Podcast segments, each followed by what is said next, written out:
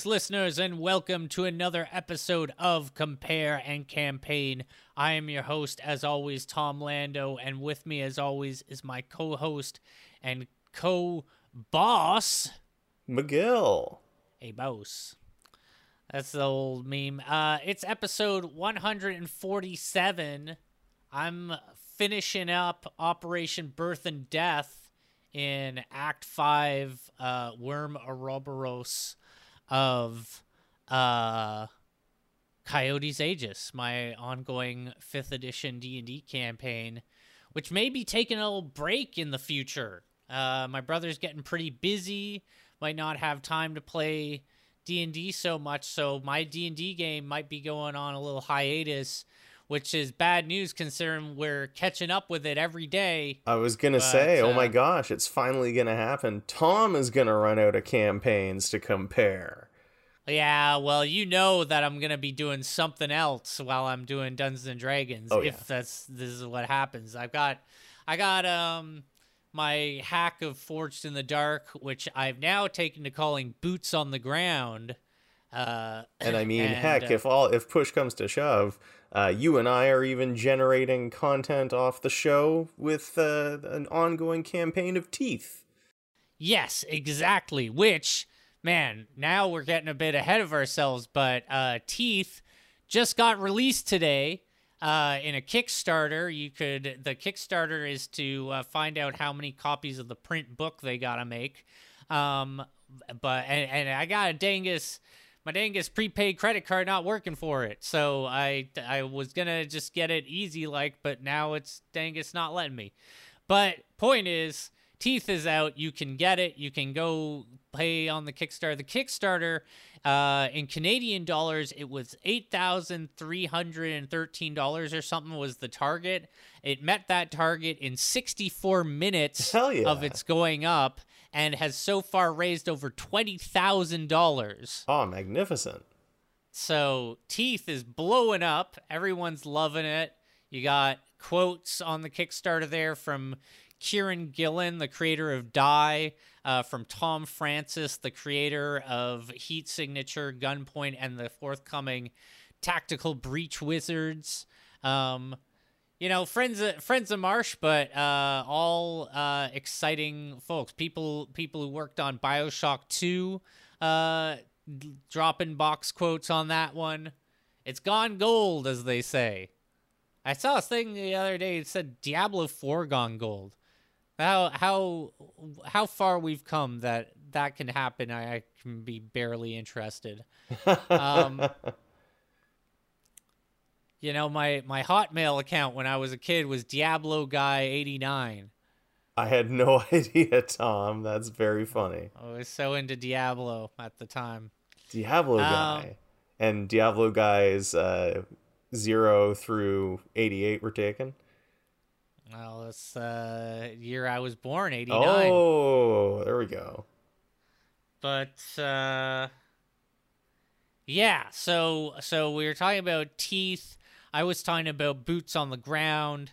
Um, yeah, there's always going to be something to talk about, some some uh, nonsense or whatnot. I could even talk about our little sci-fi project, which I'm hoping to do another session of uh, in the future. And, uh, you know, we're, we're going to have some D and D yet, let me tell you. Um, so there's all that. Meanwhile, you are covering... I am continuing to cover Low Life, and uh, I mean, I feel like I say this kind of thing all the time on my segment, uh, where I'm like, I think this will be the end of it, but, you know, never say never. Uh, it's entirely possible that we will continue talking about Low Life, but uh, the reason I say I think this might be the end of it is uh, I'm going to dive into the... the campaign that is included with the Savage Worlds Low Life sourcebook, and uh, it's a doozy. There are, there are a bunch of adventures. Um, I'm not going to go through the entire thing. I'm mostly just going to cover the first three adventures and give it sort of an overview. I also don't want to like it's spoil I'll, the product, right? It, it's something I'll shout out, actually. Uh, a similarity between Low Life and Teeth is that perhaps more so in Teeth than in Low Life, but in Teeth... Um, the vast majority of the book is the world book. Is like like there is the, it's divided into uh, the world book, the rule book, and then I think it's the appendices beyond that, or at least that was the beta, you know. Um, but the world book is like a hundred pages, and the rule book is uh, well, it's probably not that that much shorter. But point is, um, the world book uh, makes up like the meat of it, you know, and and that makes sense because it's it's not like they had to reinvent Forged in the Dark; they just had to hack it, you know. Yeah, exactly. But, uh, and, and same thing with Low Life, really. But it, it does say something about that. I think it's something about that style of making a, a game. And it's something I, uh, comparison I made earlier where it's like, there's the type of game where you really have to get into the crunch, or there's the type of game where the crunch is kind of done for you. And so you really have to be serving up that flavor. Yeah, um, and this is what I was talking about on our last show, too, where I was saying, like, the thing about Sa- uh, Savage Worlds Low Life is that it is so dense in its lore that I feel like in order to deliver a really good game, you should be very well versed in it, uh, to the point where, of course, the best the best boss I have seen among all the videos I watched of people playing it is the man himself, Andy Hopp. But uh, some, I'll touch upon that even more as I go over this campaign, because thankfully, even if you are not completely immersed in the lore, this campaign makes it really easy to dive in, and it's got all that delightful low-life flavor right there for you. Uh, I was really impressed by how that goes. But I got some other sort of tangential R P G-related topics to cover too, so expect a little bit of everything.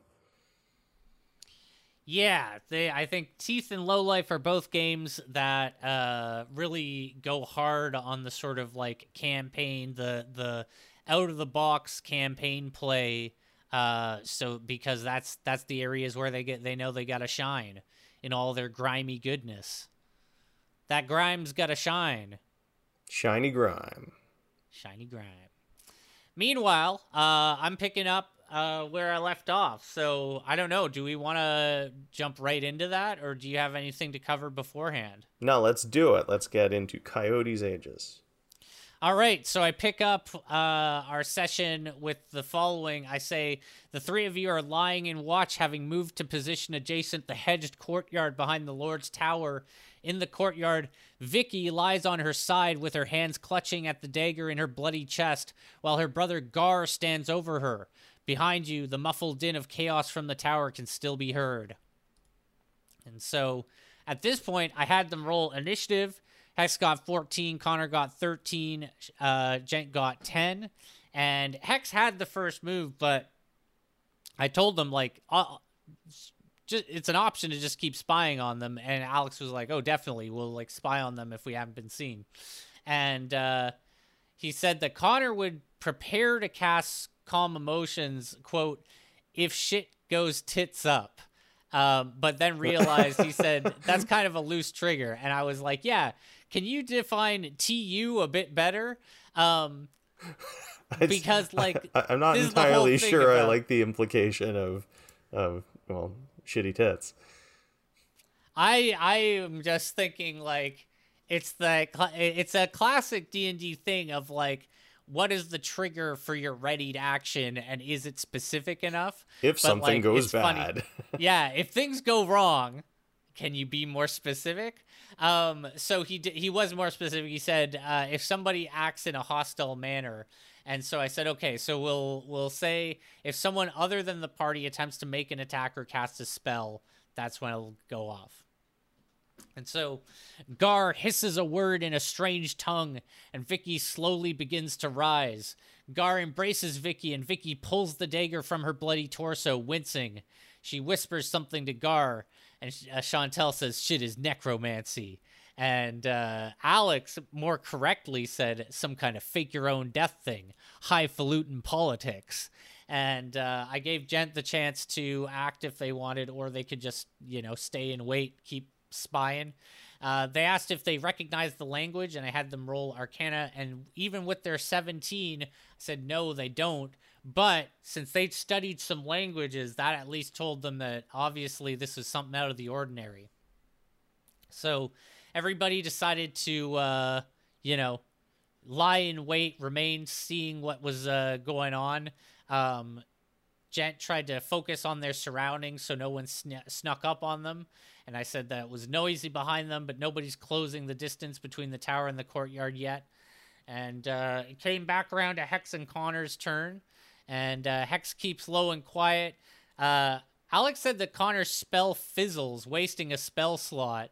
And I was like, I didn't realize he had to cast to prepare it. Like, also, he wouldn't, he couldn't say the command word in stealth because it has a verbal component. And so, logically, if he, if he, like, if he didn't cast anything because nothing tri tri triggered the readied action, I figured he didn't lose the spell slot. I don't know if that's a D and D technicality that hmm. like comes up at all. But my my ruling is, you ready a spell. If it doesn't go off, you didn't cast it, you don't use the spell slot. What do you think, Magill? Huh, that is a, a tricky strange, one. A strange bit of minutiae, eh? Yeah, that's a really that's a really strange one. So your readied action is a spell, and oh, okay. So so if I got this right, uh, he's readied a spell, and he, he's done that. He's going to cast it as a readied action. But the trigger for the readied action doesn't go off, right? That's yeah. the situation we're dealing with? Yeah. In that case, I would say no, he doesn't use the spell slot. I agree. That's that was my ruling ruling too. And it's funny maybe because maybe like, though maybe unless like, it's like a a ritual that he has to cast and then the trigger for the ritual to be complete is the thing. I feel like there yeah, are a lot maybe. of like specific, you know, context sensitive situations. But if it's just like, if that guy comes towards me, I'm going to cast a fireball, and then the guy doesn't go towards him, I wouldn't say he loses the spell, no. I do think it's funny, though, that, like, Alex volunteered that the spell fizzles wasting a spell slot, and I was like, no, it doesn't. It's a very, uh, very, very uh, self-sabotaging uh, play right there. Mm, I mean, um, I, I think maybe just in the in the name of, of trying to be fair. Yeah.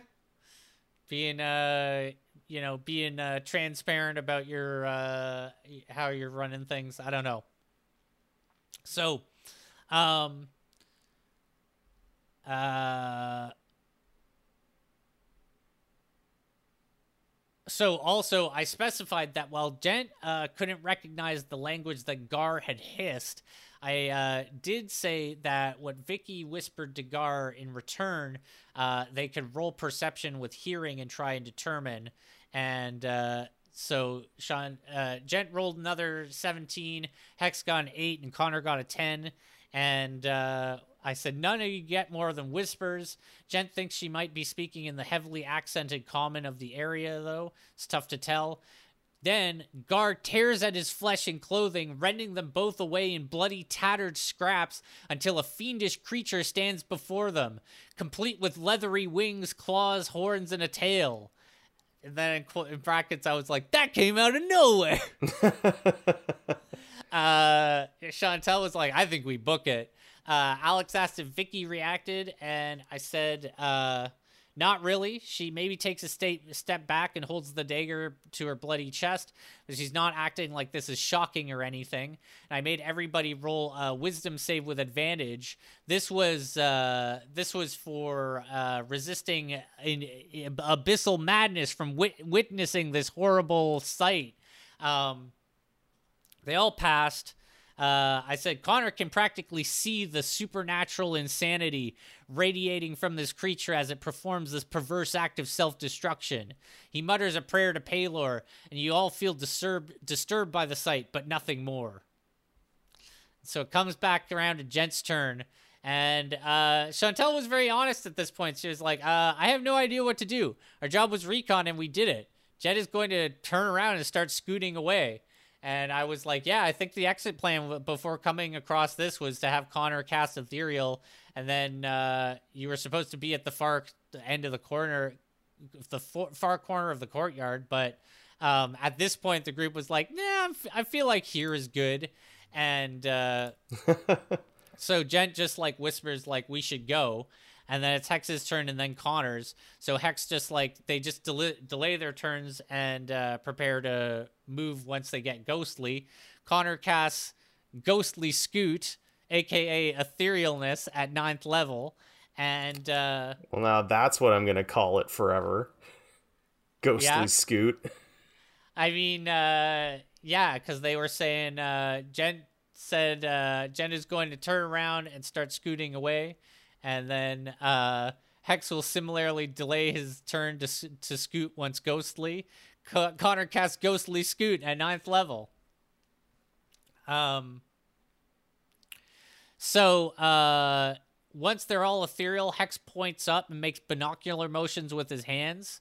And, uh, but then he's like, wait, we can talk, right? So he says, let's get out of arm's reach and just see how this plays out. And they fly up into the sky as ghosts. So they, they head up into the sky and continue observing from above. And when they look back down at the scene, something truly bizarre happens. Still having apparently not noticed them, the creature that was Gar takes a step and enters the ethereal plane. So everybody has to roll stealth. Oh. But there's no disadvantage from armor. But this is the thing, is that uh, Gar here, he's an incubus, I'm pretty sure. And a five E succubus or incubus uh, has one of their abilities straight up is uh, etherealness. The fiend magically enters the ethereal plane from the material plane, uh, or vice versa. See, the thing is, this whole uh, ruse, this thing where they pretend to assassinate Vicky, and it turns out that Gar and Vicky were actually uh, uh, uh, demons, you know, infiltrating the royal court of uh, the Mantle. This, uh, their plan to escape was also to use etherealness, because they naturally have it to just escape. It's complete coincidence that the spell that Alex has been flexing with also happens to be the spell that the monster is using. They can ghostly scoot it's too. Not something that I planned at all. So everyone rolls pretty good stealth. Uh, we got a twenty-six from Gent, a twenty-one from Hex, and a seventeen from Connor. So Gent hides behind Connor and Hex in midair, and the fiend turns its head as if to casually survey the area. Upon spotting them, so apparently it wasn't good enough, the fiend pauses and then begins cackling maniacally. It flies directly upwards towards their group in the air, coming within striking distance of all of them, its, twi its face a twisted grin of malice and insanity. We went to Gent's turn next. Uh, they had sneak attack and the advantage to attack from being hidden behind their allies, as Gar had not spotted them. But they could have also chosen to flee. And uh, so they, they're like, I think we have to fight at this point. So they weren't limited in any way. We established they weren't limited in any way, because basically both sides are ghosts.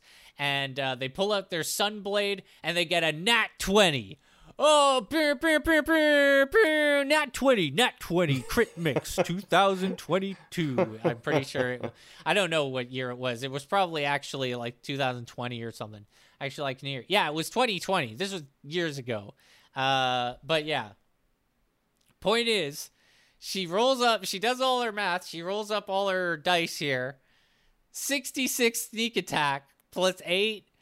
For the two D ten plus seven. Jeez. So eighty-one damage total. Uh, hacks, and I'm like, O P. The, the grin leaves his face, is replaced with genuine shock and horror. Well, keep in mind, it was a crit on a like a level, like a full level, like like ten D six sneak attack with the Sunblade, which is two D ten plus seven. Oh, make no mistake. I mean, like, yeah, th this is this is what a, a character of that power should be doing. I just say, like, ah, hacks O P, because it's like, man, that's a lot. That's a lot of stuff. Yeah. So I'm like, the grin leaves his face, is replaced by genuine shock and horror. Shock because he didn't know you were there, and horror because you just cleaved off one of the arms of his true form. Um, at that point, uh, with a blade of sunlight. And uh, at that point, Gent uses their movement to literally go to ground, head down to the ground, and use their bonus action to hide. And uh, so they manage to slip out of their grasp. They try, like, they get the opportunity attack. Gar swipes at them furiously with his remaining hand of claws, but it tears at air as Gent is already gone. They uh, he tries to keep his eyes on them, but uh, soon finds himself preoccupied with his more immediate opponents and his grievous wound. Then, everybody rolls perception with advantage. Meanwhile, in the garden, Vicky has apparently returned to feigning death. Four humans arrive on the scene. Three of them appear to be guards like they saw earlier, but one appears to be a spellcaster. They wear a cloak and a handkerchief covering their face. They're evidently protected by mage armor, as well as being armed with a collection of daggers strapped to their person. As the security forces approach, you're aware that w- more are incoming behind these. It's just a matter of how soon. And then we go to Hex's turn. Hex enters a rage, and the ghostly air is filled with the grim-faced warriors of Hex's tribe. And I'm like, fuck yeah. I was, I was feeling this. A war chant goes up as he summons the ghosts of his fallen tribe people, tribes people. Um... Hex pulls out his laser pistol, the Apollo, and uh, takes three shots. And uh, or or no, he changed his mind. He was gonna pull out his laser pistol and shoot the guy three times. Then he was like, "No, my barbarian thing needs to be a me- melee attack. So instead, I'm gonna bite this demon three times recklessly." Um, so he starts biting this demon, and uh, he says, "What does a ghost demon of insanity taste like?" And I'm like, "Spicy, a bit unpleasant." Uh, he, uh, because of the ghost that he summoned, that is a benefit of Hex's r- tribal rage. Um, the uh, demon has at this point would have disadvantage on any attack rolls that aren't against Hex until the end of Hex's next turn. Um, but against him has advantage because it's reckless attacks. But he's recklessly biting. He's biting, biting. I'm like, you're getting some good bites in face, torso, right leg. I think around this time I had access to that great uh, target, like uh, like. You just, uh, it would generate like a yeah, we, we, different we covered that on target. The show. Yeah, but now it's like you have a, you have to have an account on the site to use it, and that's that defeats the whole purpose. Is uh, I need to have it quickly accessible so I can just quickly jump on in the tab there, and whatnot. I can't be logging into the account, so now I just roll a d six. You know, a d uh, a one is a left leg. A two is a right leg, a three is a right, is a left arm, a four is a right arm, five is a torso, six is a head. I even use that for teeth. Um, also, uh, uh, I don't know if you had any thoughts on that, um, but Hexakila is like nine out of ten bites, choice stuff. And I'm like, it's kind of like bitter, spoiled, spicy meat. And then Connor stares the demon coldly in the eye, and I specified un- uncooked, of course. And Connor casts, uh, Connor casts Divine Word, um, speaking the forgotten tongue of Palor from the dawn of creation. Connor banishes the creature to oblivion, particle by particle, until it is annihilated. Hex looks disappointed. The tribal warriors disperse. Uh, more guards are arriving in the garden now. It seems as good a time as any to proceed with the escape plan. Connor shouts, "I'm out of spells, we gotta go," and zips off. Uh, Jen and Hex follow suit, and uh, they escape the city undetected as ghosts. Eventually, it becomes necessary to return to the boundaries of the material plane, at which point they are already deep in the forest of Agaloch. The journey back to the M P O C takes a little less than two days, having cut down on some of the distance by flying through the forest as ghosts from the city. And Jenk goes, "Ooh." And upon their, their return to Omega Base, they are expected to report to Sue at the M P O C offices. So they head there. And uh, Hex awkwardly looks down at his notes, trying to get his story straight. Uh, Jen volunteers to engage in a C three P O-style retelling of every detailed event. And uh, I said, but when they arrive, most of the staff for the offices are not present. A few are, including Sue, who is working on notes alone at a desk. Upon seeing the obvious profile of your party enter the offices, she rushes over to hear the debriefing. Using the intel they've gathered, she immediately begins further constructing the schedule up on the wall to represent the coming changes for Leo- Lord Dio's planned tour. And uh, I gave them the opportunity to highlight or leave out anything major. And uh, Hex suggested that Dexter was very trusting and possibly an easy mark for future operatives. And she made a note of Dexter's profile. And uh, Hex also pro Hex said, I'm probably going to stress the thing with the demon and the assassination and whatnot. So Sue was concerned that these final events might affect the schedule in unforeseen ways, but shook her head. It's late.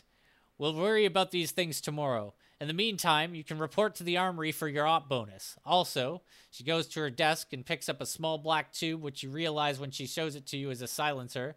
I've been doing some extracurricular study on silencers just to get a working understanding of them.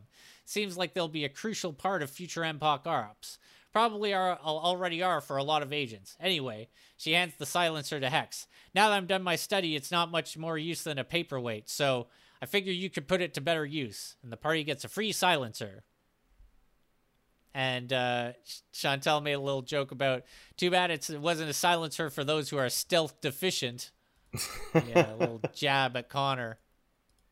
It's so funny, you know, like your your characters in this game are so... Uh, like super powered. They're incredibly powerful characters. Uh, it's just funny to me having them get like a silencer at this point. It almost feels like, I don't know, man, given, given that, uh, they just dealt like eighty plus points of sneak damage. Does a silencer make a big difference? It is. It's so part of it is, it is a side effect of my, uh, thing where I take inspiration from uh, Fiasco playsets, and so the rewards for the side quests are based on like the items in Fiasco playsets.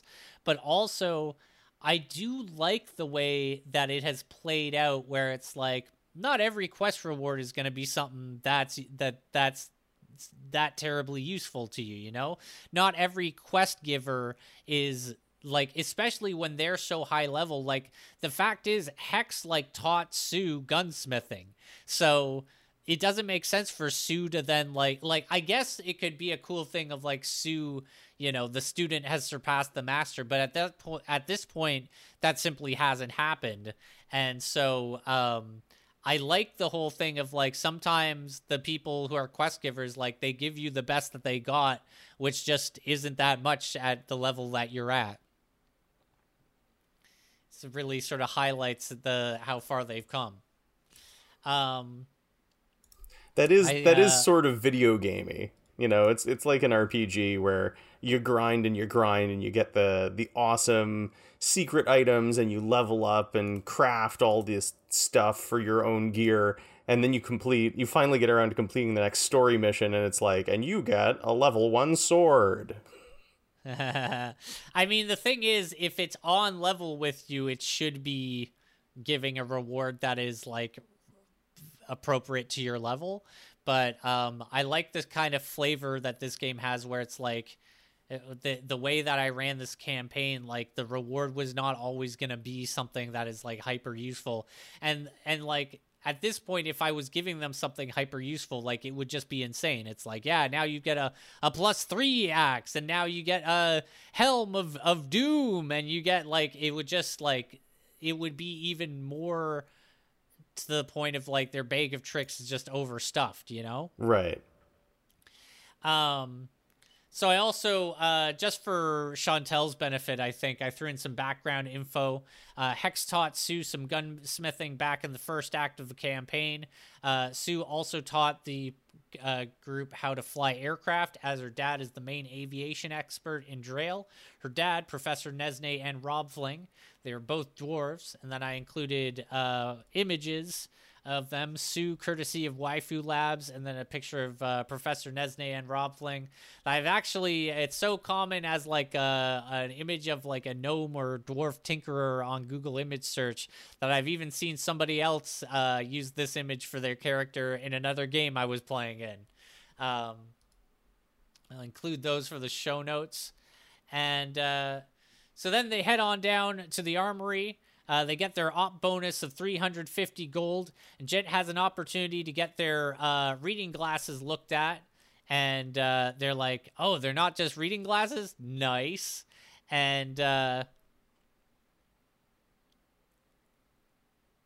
They uh, decide they they only have one of the they only have one of those disguise scrolls rema remaining. The like uh, beefed up some uh, disguise scrolls that they got uh, during the mission, but uh, uh, Hex uh, suggests handing those over to the armory, and Jend is like, "Nope, I got one left, and I'm gonna save it for some good shenanigans." Um, Uh, but then actually, no, never mind. I established that they were there for thirty hours, and so they basically ended up using all of them. And so Jen used hers already, uh, used theirs already. Um, uh, yeah, and I was like, I mean, we could say that there was a period there where they were undisguised before the party, but it seemed like such a big risk, so they were like, yeah, I'd say we use them. So they got three hundred fifty gold each as the uh, op bonus, and uh, uh, Alex had a moment of like, oh my god, we never took the do not dis disturb sign off the room off our room's door. They're never gonna send the cleaning lady. How mysterious that nobody has been in or out of that room since the assassination. Oh well. And uh, Alex said, Hex's bed tub water is gonna stink. Bed and, tub. uh, yeah, exactly. So Gent had the brass reading glasses with smoky lenses inspected. Upon looking at them and consulting some large tomes in the armory, Dax tries them on and looks through some books. Finally, he removes them, turns them back to you, and informs Gent that they are abyssal reading glasses. The smoky lenses are not great for reading in general, but these glasses allow the wearer to read abyssal regardless of proficiency. These were on the corpse of the M P O C agent they found in the sewer. And uh, also, while they're at the armory, Dax brings up a side matter, explains that an agent brought in a pretty nasty-looking spear they found in the forest, a plus two vicious spear. And Dax asked if anybody wanted it, as he will otherwise be adding it to the armory's collection. And, uh... uh... Hex and Connor passed as well. It was silver. Uh, actually, no. Connor did grab it. Connor grabbed the silver plus two vicious spear and uh, turned in his plus two vicious club. And uh, then they all got twelve hundred X P. Uh, so they're at two hundred sixty-one thousand six hundred twenty-five X P. And... Uh, Man, just uh, just rolling in it. And then in they, fact, they went up, and then they got a month of downtime and competed in another reality game show. No, they uh, they actually they beefed it up to two sixty-one six seventy-five after like some extra bonuses. Um, Connor switched back to his usual spell list, uh, and. Uh, Gent went around the base, uh, wandering around, seeing if they could find secret abyssal me messages. And I'm like, I feel like Gent is going to fall asleep doing this. And they're like, because for some reason, I thought it would be like invisible ink when you described it. And I'm like, man, going around doing the bit from They Live with the sunglasses. And I even included a little gif of uh, old Rowdy Roddy Piper putting those sunglasses on and seeing the obey message on the sign. Classic. Um, I asked, what does Hex cook up the party get ready for the, to take on the next day? And uh, Hex said, big old pot of chicken noodle soup, and then showed a picture of one he was cooking in real life. Yum, yum, yum, yum. Well, share with the class. Uh, oh, yeah, I guess so. Uh, Come on, I want to see the soup. I want to see this soup for the supplemental materials. Where's we gotta get the this soup? Picture hey, of this soup. It looks like some pretty good soup. Yeah, my, I mean, my brother's a cook, so I'd eat it. Hopefully he makes a decent soup. Um, Jen asked if it was really chicken, and uh, Hex was like, can I get chicken here? Or is it Deathland Vulture Surprise again? And Jen said, Jen will politely pass on eating a bird. Uh, oh, I will also prepare some grits for Jen. I was like, nice. So they were summoned to the briefing room not long after breakfast. They found Coyote apparently busy in the process of laying out a number of documents and going over them with the map of Agaloch posted on the wall behind him as always.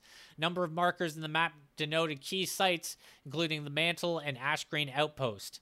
When they entered, he cracked a weak smile and immediately passed out relatively thin dossiers labeled Operation Winter.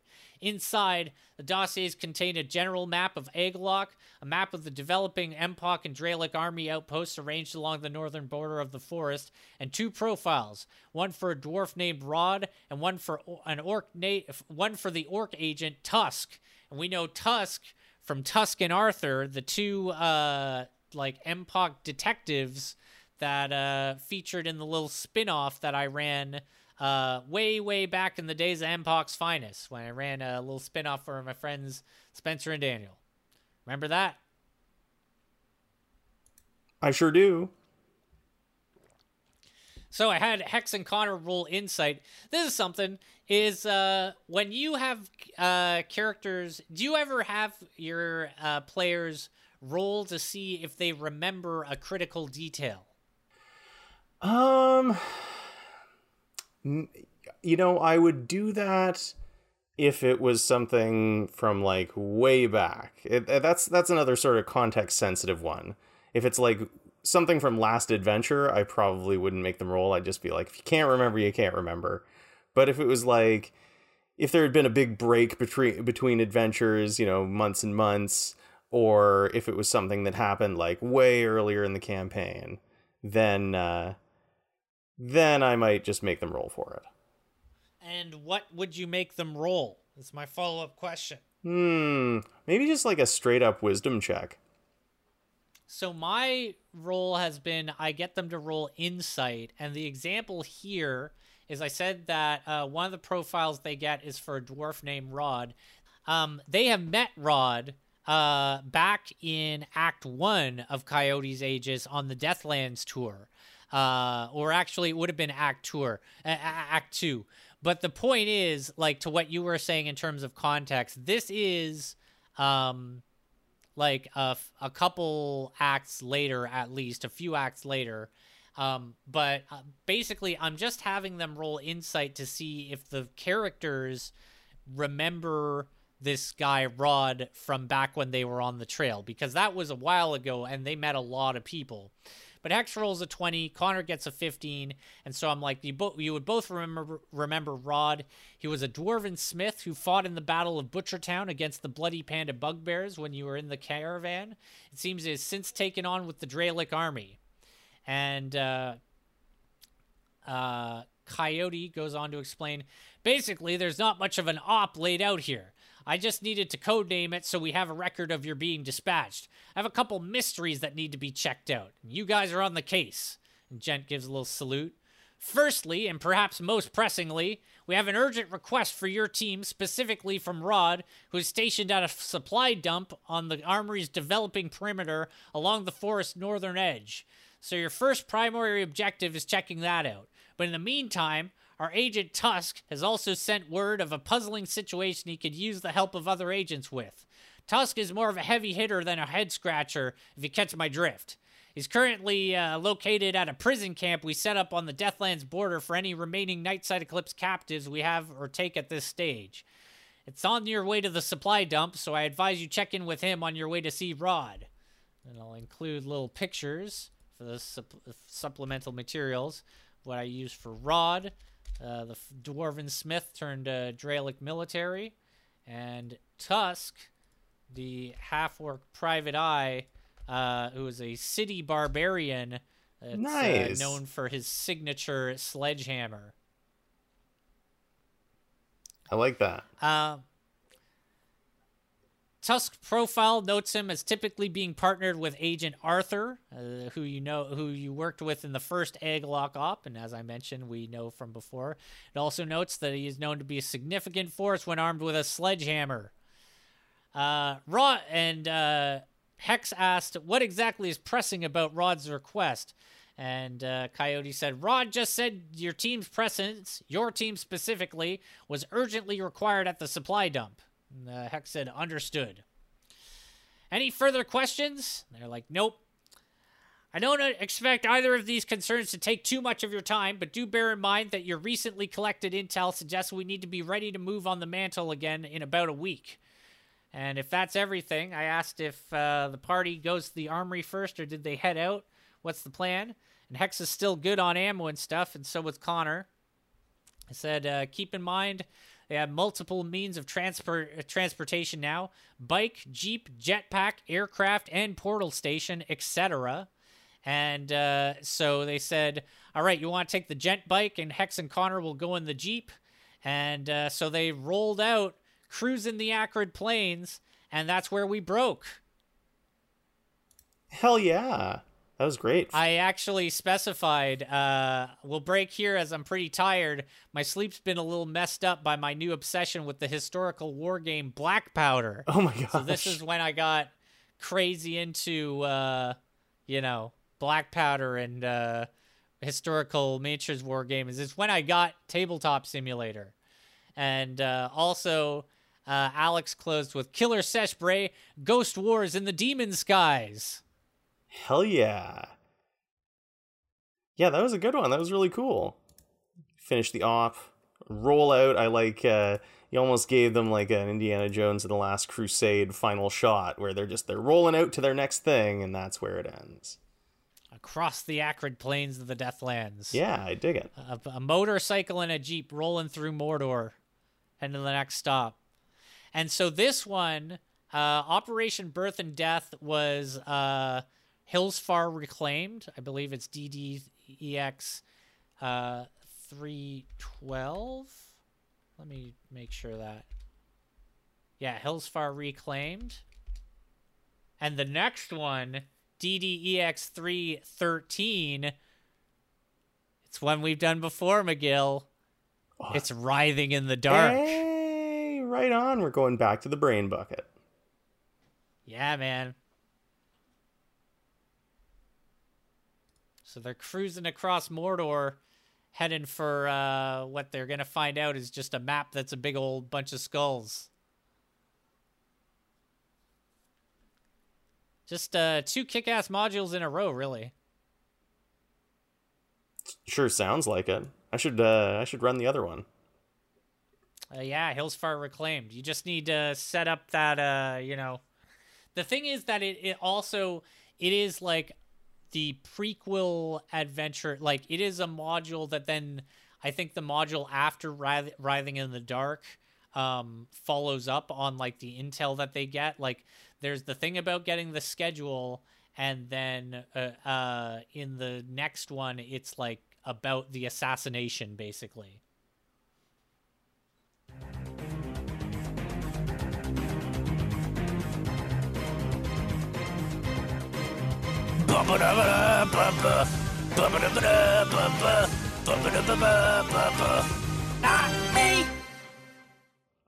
So first up, I'm going to demonstrate exactly what I was talking about when it comes to the danger of low life uh, and how I could just be here all day talking about the different aspects of low life because it is just such a rich piece of work, this source book.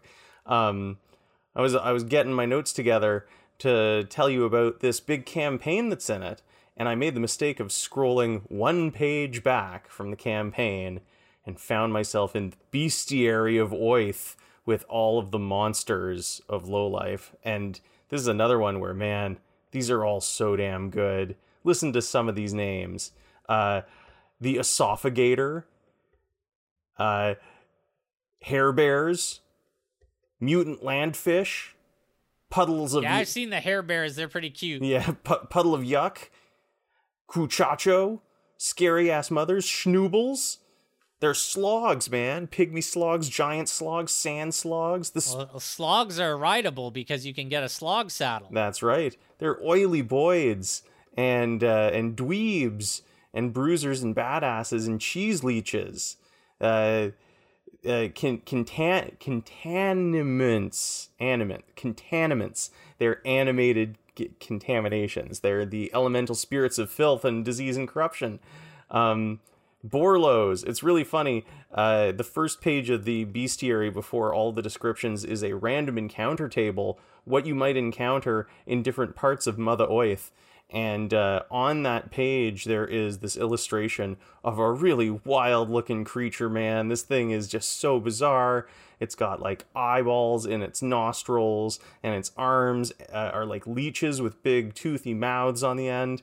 And I was like, what the heck is... Maybe that's a badass mother. Well, no. See, I was like, what the heck is that? And then I look, and in tiny text at the bottom of the illustration, it says, that's a Borlo. So I was like, oh, oh yeah, there shit. It is. That's a Borlo. I like that they even answered it. Um, so... Uh, I could spend all this time on the bestiary. I'm sure I could spend some time on magic. We didn't even touch on magic. But uh, before I get to my main topic, why don't we... Why don't... Oh, yeah, scary-ass mothers. Scary-ass mothers, they, like... It doesn't exactly describe them, but they sound very scary. I think that there there's, like, a big spiky cat thing uh, on the big page sort of, eighty-five, like, splash yeah. page. And I think that that might be a scary-ass mother, but I don't know. Man, there's, yeah, it, so good, so good. Uh, so before... Hair Bears are the ones that are little butts. Yeah, it's like, yeah, it's like a, it's like a, a face on a butt, and then it has a ring of hair, like a beard, and just two stumpy legs.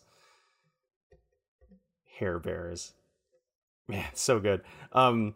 Before we get to my main topic, though, because I... feel like I'd mostly, in, in Clorbs Wang, though, I'd most be, mostly be running into evil Hork savages.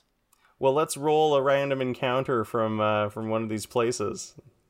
I just did. Yeah. Oh, the the Hork, evil Hork savages, not bad. Uh, two d twelve evil Hork savages in Clorbs Wang. Here, I'm gonna I'm gonna roll one.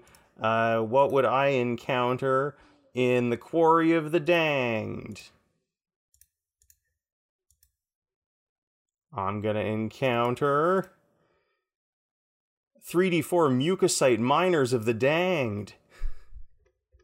Cool. All right. Hmm. I guess they mine mucus? Can never be sure with this game. Yeah, uh, something I noted while I was watching that, uh, like that recording of an actual game being uh, overseen by Andy Hopp was... Uh, He was like, you gotta meet a, a, a Freeble Zazzle master named Toenail. And I was like, I like that Toenail, the only discernible word in there is the guy's name. It's not even descriptive of anything about him. It's just his name. Um, but oh man, did you highlight the fact that there's a monster in here named a MILF? I didn't. I, I should have mentioned the MILF. Shape-changing monsters that lure beings, so they're it's kind of like succubi. Yeah, it says it's got a picture of a gross, like, melty looking uh thing with a really long tongue. It says a MILF disguised as a really, really sexy, sexy orc. Mutant landfish are the staple of the Glohioan diet. Glohioans are also the staple of the mutant landfish diet. The details on this, it, it, it just goes so deep. Um, but I'm here to talk about the built-in campaign that begins on uh, page eighty-six. Uh, well, that's the, the sort of overview of it, uh, and uh, as well the random adventure generator that we played around with. And then on eighty-seven is the beginning of the, the campaign. Um, so the... Let me, let me just read out...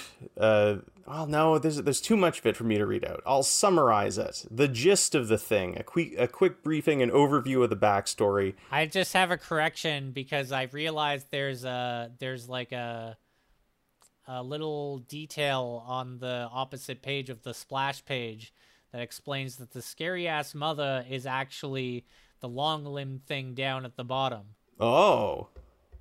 Oh, weird. I mean, I guess it is pretty scary ass. Yeah, the thing that I thought it was was actually a, a schnooble? A schnooble. So the campaign, uh, which you can chop up into individual adventures, uh, is called Savage Tales, a series of interrelated brief adventures for you to run. Um, Savage Tales, with the Time of the Flush crying Oith next to them, which is like a little icon. Uh, oh no, I'm sorry. I should, I don't need to read that part. That's just describing like the uh, the iconography of the chapter. But basically, this campaign is uh, sort of like a, a Da Vinci Code or Indiana Jones-esque uh, globe-hopping adventure for your players where they are seeking out uh, a, a mythical place. It's sort of like an, like an El Dorado kind of uh, legendary land on Mother Oith called the Primordial Soup Kitchen, which is where, of course, it all began, a place of, of great importance. Speculation oh, abounds as to what it actually know why is. Crowley would go there. Exactly, to prove uh, that Croach supremacy, but uh, many groups and factions uh, speculate upon the significance of the Primordial Soup Kitchen, and this campaign will take you there. Your players being pursued, of course, by multiple factions, such as the Jemima's Witnesses, who oppose the humanitarian church's efforts to uh, to bring the human race back to Oith. Uh, all these different people want the Primordial Soup Kitchen, and your party, your heap, will be the ones to find it. Uh, I guess there's like a bit of Borderlands in that too, actually, now that I think about it. It's got a real sort of Borderlands zest to it. Um, and like I said, I'm not going to go over the entire campaign. There's too much of it, and I don't want to spoil this whole thing. Uh, but I'll talk about the first few adventures. Uh, and of course, it's all going to start with getting the party together. And before I even talk about that, Tom, wanted to talk to you about getting the party together. So, in Savage Tales, the party is thrown into the adventure together because they are all attending a puppet show, and then something goes down. Stuff falls into their lap, and the plot kicks off. They're all sort of thrust into the action together just by happenstance. They were all in the same place at the same time. And I wanted to ask you, like, How, do you do you vary up how your your parties get together? Do you like how do you tend to handle it? Because as I've gotten older, I often just put it in my players' control and I say, we're going to say you all know each other. Why don't you guys sort of figure out how you know each other in advance of the game? Maybe that's me being lazy as a D M, but uh, so, once in a while I I I, I do one of the, the typical things. But I'd love to hear what you do. Um, I mean, so in the first M P O C game, in M P O C's Finest, I had them all in, like, different places, have their own sort of vignettes that all led together into them being brought to the Pandemonic Goblin Archive, where they were then uh, brought into the M P O C and all right, right. Mission. I remember that now, now that you mention it. But after since then, every game that I've run basically has started with the players being assembled for like their first for their like training or something. Like they all have their individual backgrounds, but then they are brought together the for their first meeting action of the team. Yeah, like, but it is always like a guided thing where they are brought together by some sort of handler. And that, I think the thing is, like, I think that's also true of Teeth, even though I just straight up used the intro that's provided in Teeth. Um, I think that, like, generally every game that I've run since M P O C's Finest has followed that thing. I guess uh, also except for um, the spinoff with Tusk and Arthur, which was, had them as, like, private eyes, as a as a private eye duo. That also, like, that was sort of their whole adventure, was basically the thing of them being eventually drawn into the Pandemonic Goblin Archive and uh, joining the M P O C. But yeah, since those early days, I have always gone with the, like, assembly, uh, assembly and briefing and whatnot. Yeah, bringing the team together, that sort of thing. Yeah, and uh, just just pondering this this thought, you know, it's like, how do I tend to get my my parties together and such?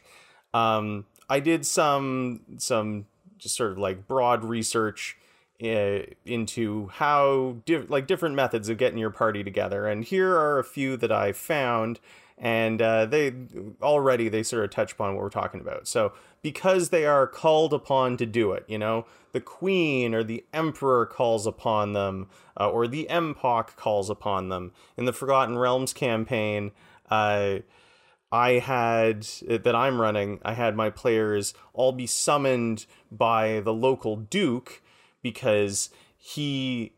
Uh, the Duke thought that there was like an assassin in his midst among his men. So he wanted some outside heroes who are impartial to help protect him against, you know, the people who might be trying to kill him from within his own court. Um, Superhero team example would be the Avengers. Yeah, yeah. Brought together by Nick Fury. Rainbow Six, while we're on, the Avengers of counterterrorism. Uh, even the Blues Brothers, you know, seeking out the different members, getting them together. Um, And then the other one is what I was just saying, because they're friends. So, you know, if you all grew up together, you're all friends, you all live in the same spot, then a thing can happen. And then it makes sense that everybody, because you're all friends, you all get into it together. It's sort of like a Goonies kind of a situation where the team is already existent and they're already in the spot where the stuff goes down. Um, now, then there are uh, a few that I... haven't really done. They they sort of this sort of thing comes about organically once the game is underway. But can I guess one and see if it's on the sure. list? Um, all present to witness the same event. Yeah, uh, they've been thrown together by fate, right? Where it's like they're they're all in the same place at the same time, and that is very much that's what Savage Tales here does. Uh, like I said, the the players are all watching a puppet show, and then. Shit goes down and they are all sort of thrown into the middle of it just because that's where they are when it happens. It's happening right in front of them. They have no choice but to get involved. And then the last two that I were that I found were because they're involved for different reasons. Uh, this is the one where you would like work with the P Cs. So each character has their own personal stake in the quest. And then because they're involved for the same reason, you know, maybe, uh, the same villain uh, wreaked havoc upon each of their families or each of their villages, and so they all band together for the common goal of taking out that bad guy, uh, even if they have sort of, even if the characters themselves are disparate. But it's an interesting thing to ponder, like, how do you get people together? And as I said, uh, because Savage Tales does a sort of like... you know, fate throws them into it thing where they're just, they're in the, the same place at the same time. That really made me think like, how do I do it? Usually I'm just like, you're all friends and this happens. Or uh, like uh, I've talked before about Rudwilla's Stew, uh, the, the great intro adventure that I love to run where everybody has to find the ingredients for a stew to stop a bugbear incursion. That's a great one where you can just be like, you've all been friends Uh, and lived in the same town since you were children. And then one day this thing comes to, you know, this guy comes to town and says, hey, I need some, some adventurers. Do you have any friends who would be willing to help me out? Um, but let's here, let's get into Savage Tales a bit. As I said, uh, yeah, I'm definitely just to close on like as a closing note. I, I mean, it's pretty obvious, but I'm very much all about the, your mission should you choose to accept it route. It's a good one. Like it, it really, it's a very easy one uh, to, to sort of use as a method of getting people together. Well, and it has a very specific flavor to like what I'm always trying to do pretty much. But it's also one that I find like, it's sort of harder to refuse, right? Like, I don't, I don't know. My players tend to be very good about taking an adventure hook when the when one is presented to them. But if it's one of those like we're all just we all bear witness to the same event, it's totally possible someone would be like, well, I don't want to go anywhere near the danger, I get the hell out of there. And then suddenly it's like, no no you, that's the adventure, you got to come back and do that. um But uh, yeah, Savage Tales starts in the place of pondering in the city of Flume on Keister Island, and the the characters are all sitting in wait to watch a puppet show. And uh, again, something I was trying to articulate, I don't know if I actually managed to on our last episode, was just like the the reason you need to be extremely well versed in low life is the lingo. You know, I was saying it's like it's like goblin talk, and I don't know if I could do it from scratch myself just because of all the the funny lingo that is used here. So Andy Hopp seems to have anticipated that some some uh, bosses, some G Ms, uh, might have trouble really capturing the jargon of low life that is, in my opinion, such a part of its personality. Like, that jargon really is the flavor, the the special sauce in low life. And uh, I think it's important that if you're going to write an adventure in low life, that you have to include that jargon. But thankfully, the campaign provided has loads of flavor text so that you, as the boss, can sound like Andy Hopp as you read this. So uh, I'm not gonna like read every piece of flavor text, but uh, but I'll read some of it just so you can get a sense of of the sound of it. So the setup uh, initially, everybody is waiting to watch a puppet show. The puppet show starts, and uh, some puppets come out and start talking about how much better the world was when the human race was the ruling race on Earth. Uh, they're humanitarians, very pro-human race, and they do a real propagandistic, we love humans uh, uh, puppet show. However, while the crowd tap their toes and clap along, two small crooks... Uh, not me, that sucks. Well, the crowd... Oh, I like the part where they had lots of food that the cro- croaches could eat. That's a good part. Um, the crowd is getting into it, though, uh, chanting along with the puppets about how the human race is great. Two small croach larvae join arms and dance around in a circle. But without warning, a voice of dissent, a low, grumbly voice full of angst and piss, rises from the audience. A lone cream fillion, his checkered do-rag adrip with sweat and assorted foulnesses, stands up slowly and shouts, "Slog crap! The human race were a bunch of vile monsters. They imprisoned my people and forced them into bondage. How can you make light of our suffering? This is off the cob. I piss on the human race." And a fight breaks out as the cream fillion unwinds a rope guy. from his shoulder, and his rope has a brick on the end, and he's going to try and bash the puppet theater with the brick. Well, watch out for that brick, but I'm with that guy. and He's got a brick. And so the the... players can choose a side, they can intervene, they can just watch it all happen, but the end result is that uh, the the puppeteer is going to get clobbered by the cream fillion, or maybe saved, but either way, the puppeteer is going to im- like impart something to the players. If they if they save the day, if they stop the cream fillion, the puppeteer says, "Here, let me give you one of my special puppets," and he gives them one of the puppets as a gift. Or uh, maybe the puppet show is destroyed and the the puppeteer is killed or is dying, and says like, "Wait, here, this is important," and gives them a puppet. Either way, the puppeteer's puppet has some secret clues on it. On the back of one of the eyes is a scratched message that says, "They know I know, watch my butt." Inside the puppet, they can find a crumpled piece of leather with a garbled message that reads, "Orble the Froth Sunrise." And the players are then sort of left to figure out what to do. And this kicks off the big, you know, sort of Indiana Jones, Borderlands-esque escapades, where they might figure out that the froth is a place that they can go. Uh, I stare at the puppet's butt for like three minutes, and then I stare at the dead guy's butt for like five minutes. I'm like, uh, take a smarter croach than me to figure out this one. Actually, I'm illiterate, so never mind. None yeah, of this made any can. sense to You me. would definitely need some other players uh, to do this one.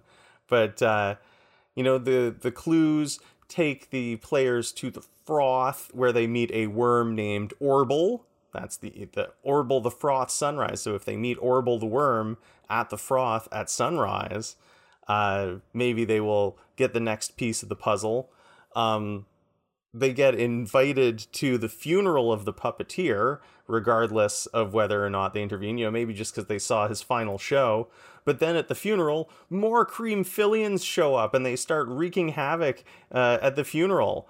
Uh, I thought you'd like this. Um, the heap notices several Creamfilians climbing onto floating mushroom caps on the opposite shore to use as rafts. A Creamfilian in the water is riding on a trained brocodile, which is currently submerged. Do you know what a brocodile is, Tom? Is it like a crocodile with a broccoli head? That's exactly what it is. It's a it's a bright yes. green crocodile with a big green afro that makes it look like a piece of broccoli. Um, and so there's a, a big fight at the funeral uh, against a, a raiding...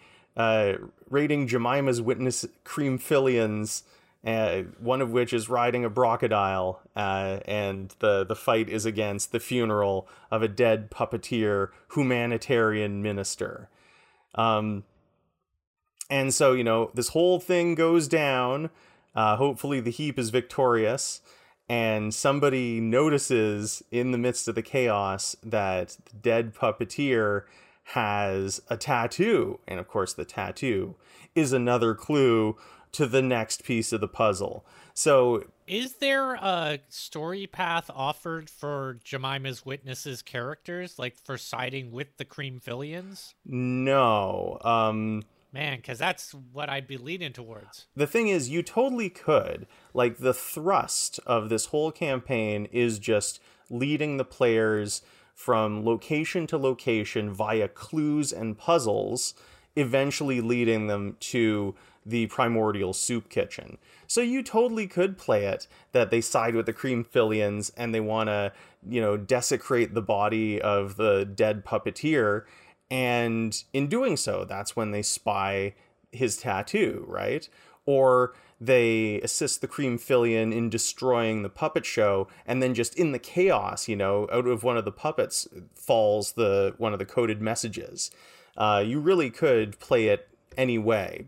Mostly because, like, this definitely has it be that the players are just sort of, you know, siding with good and are, are kind of bystanders to these larger conflicts and get involved as they see fit. But I think you could adapt this to have any motivation, because so much of it is just like, you know, go to a place, have an encounter, get a clue that leads you to the next place, and when you get there, have an encounter, and so on and so forth. Um, like, uh, like, let's see here. There's a, on the way back from the funeral, they might get ambushed by some contam- contaminants, um...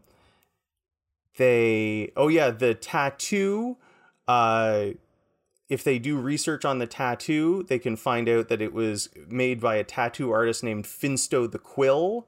Uh, and so, you know, using their streetwise uh, smarts, they might be able to track down Finsto the Quill and then get another clue there. The, that's the second part of this is, is uh, looking up the tattoo artist and then being cornered by, you know, even more foes on the way. Um, actually here, uh, I notice now as I flip through on page ninety-one, motives and mayhem. Depending on the political, religious, or personal beliefs of each individual, the characters may need special attention in order to convince them to join in the search for the Primordial Soup Kitchen. So here we go, Tom. Uh, you want to side with the Jemima's Witnesses? Well, the humanitarians are up to something insidious, and you have to find the soup kitchen before they do. There's your, there's your motivation there. And hey, you're an oldster, so guess what? The soup kitchen is this ancient and historically significant thing, which is of great interest to you. So between those two, we have a motivation for an oldster and the motivation for Jemima's Witness to get involved and choose a side in the grand search for the Primordial Soup I mean, Kitchen. I'm not a Jemima's Witness. I just needed to have an in for. Oh yeah, the what were you? You were a Jeezel. Were, were you a Jeezel freak? Uh, or a Bur- no, I, I think I'm just a. I think I'm just a Croach supremacist. I think like what did the we oldster pick? No, but what did me. we pick for your Holy Roller? I think. I think just Croach supremacy. I don't think we got to pick one of the...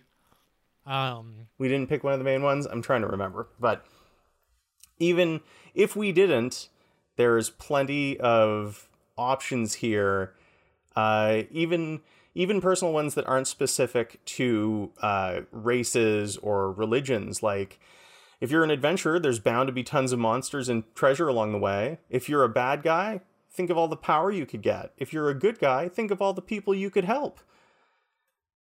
If you're just an idle rich person, well, it's a surefire cure for boredom. I like, I like that it's like, if you're rich and you well, have everything I, you want, uh, guess what? You might just be like the money on an expedition. I want to go with uh, Burglesarianism. Well, the soup kitchen holds the answers to a great many questions that must be shared with all of Oith. So each of these adventures just adds uh, another piece of the puzzle.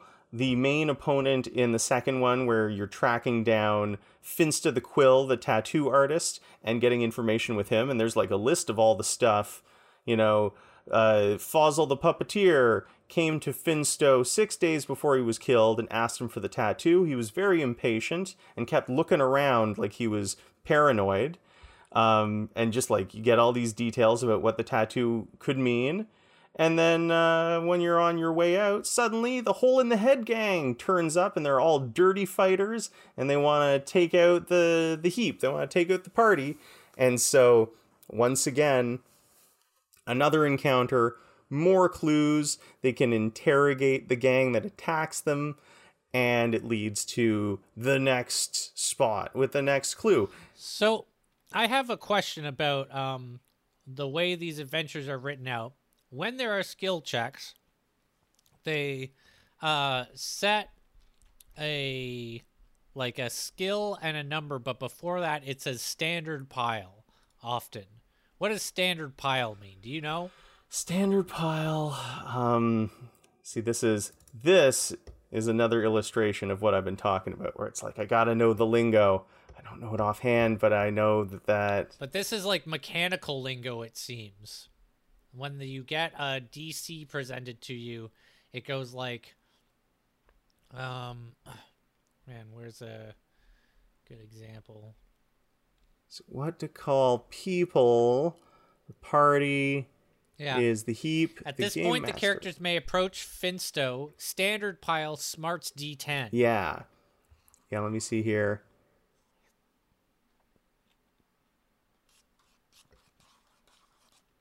One thing, I wonder one if, thing that this desperate, I wonder if it's a Savage World thing. One thing that this, oh yeah, maybe. One thing that this desperately needs, though, is like an index. This thing does not have an index. I'm going to just do a quick search here. If I had to, if I had to guess, I would say that standard pile means that your dice pool is unmodified for this roll. But I don't know.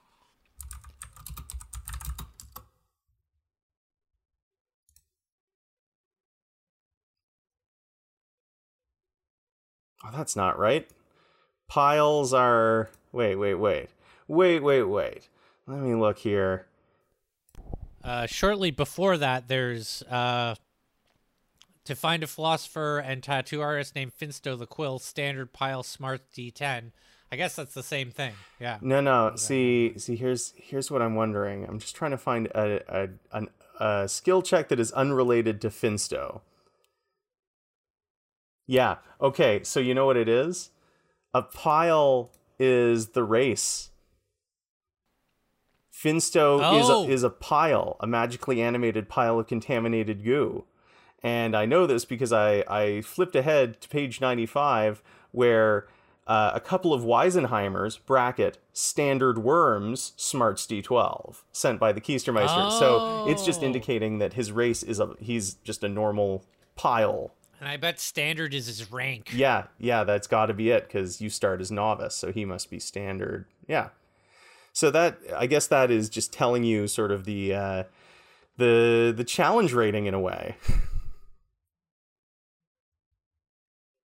But yeah, this is another case where I would really have to go back to that like actual play session of it and really study up on the interactions.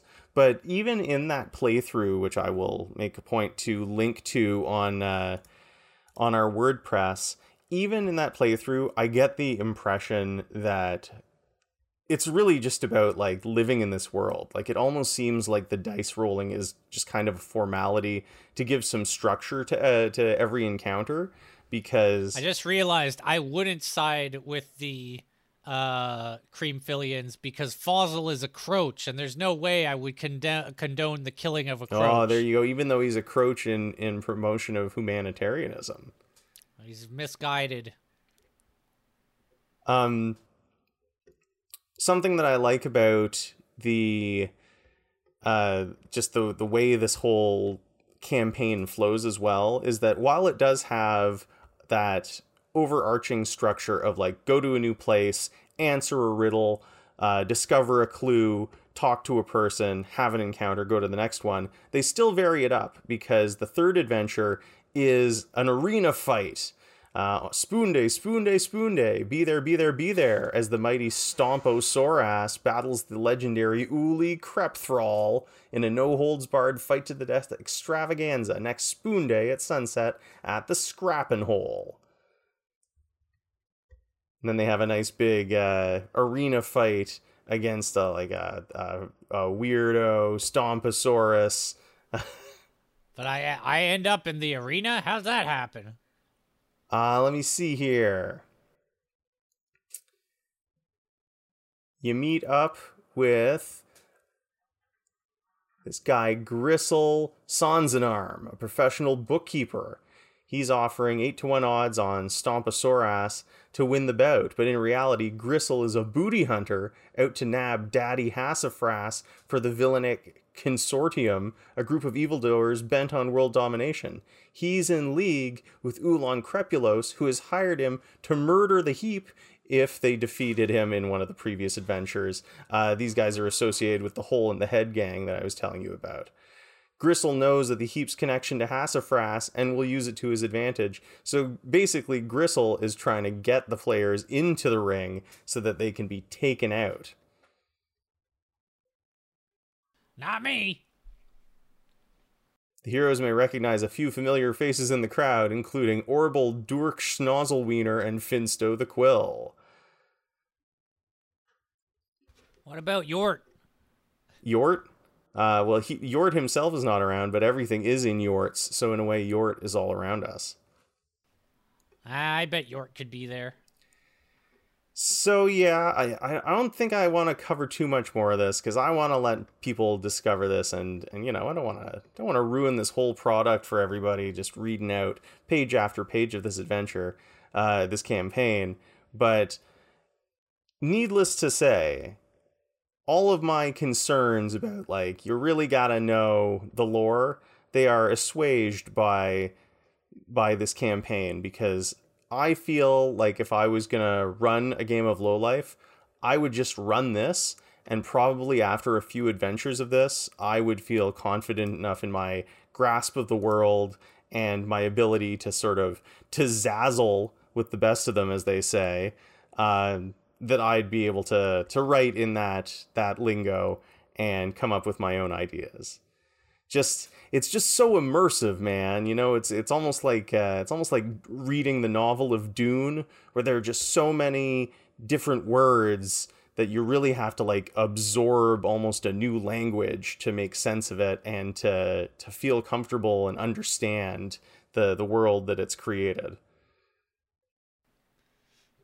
Yeah, what you were saying about, like, you know, starting with the base content that's provided and then being able to branch off and do your own thing. That's been very much my approach to Teeth as well, going back to that comparison. Reducto moss. Any Creamfilian or related organism that eats this black fungus will begin to shrink rapidly, halving in size every round until it is one sixty-fourth of its normal size. Oh, neat. No. Um... Man, just like, just endless flavor. Um, so yeah, I mean, I guess I'll, I guess I'll close the book on Low Life there and bring a new system next time.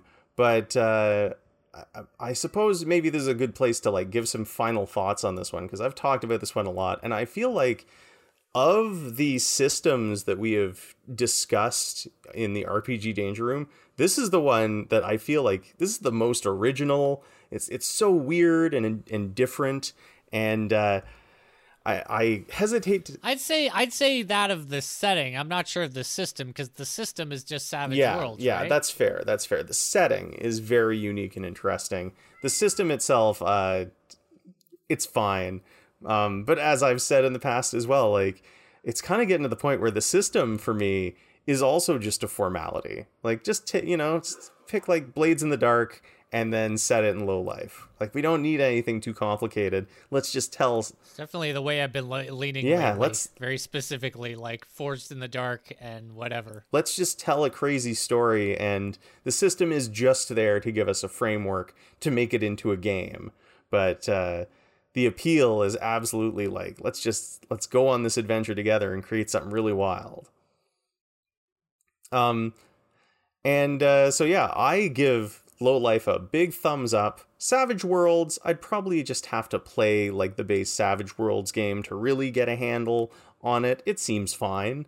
Um, but like, this is, this is also one where I want to, I'm just looking at a digital copy of the source book. I, I kind of want to get a, a hard copy of this if I can find it anywhere, just for the awesome product that it is, the way it's assembled, all these amazing illustrations.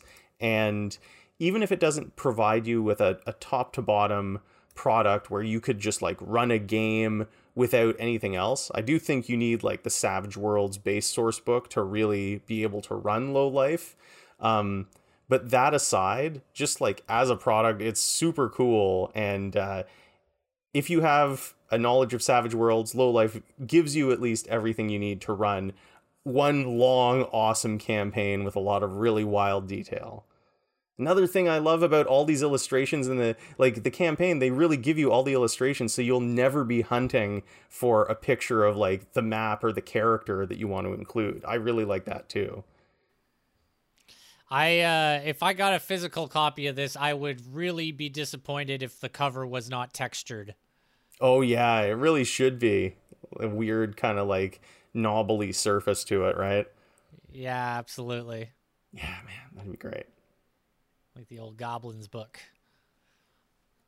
And this campaign just goes on and on. Man, it is uh, it is a significant chunk of this source book. Same for the World Book and Teeth. Do you have anything else for us, Magill? I don't, Tom. I think that's all. All right. Well, then, uh, this has been... Uh, we've been having some long episodes lately, so I'm glad we got a bit of a shorter one in here. Uh, if you want to get in touch with us, see when we post new episodes, uh, or just, you know, follow us. Check us out on Facebook, Compare and Campaign on Facebook. And if you want to check out our supplemental materials and show notes, check us out on comparing campaign dot wordpress dot com. Um, who knows what Magill's bringing next time? Not me! See you at the Keister of God. Take care, everybody.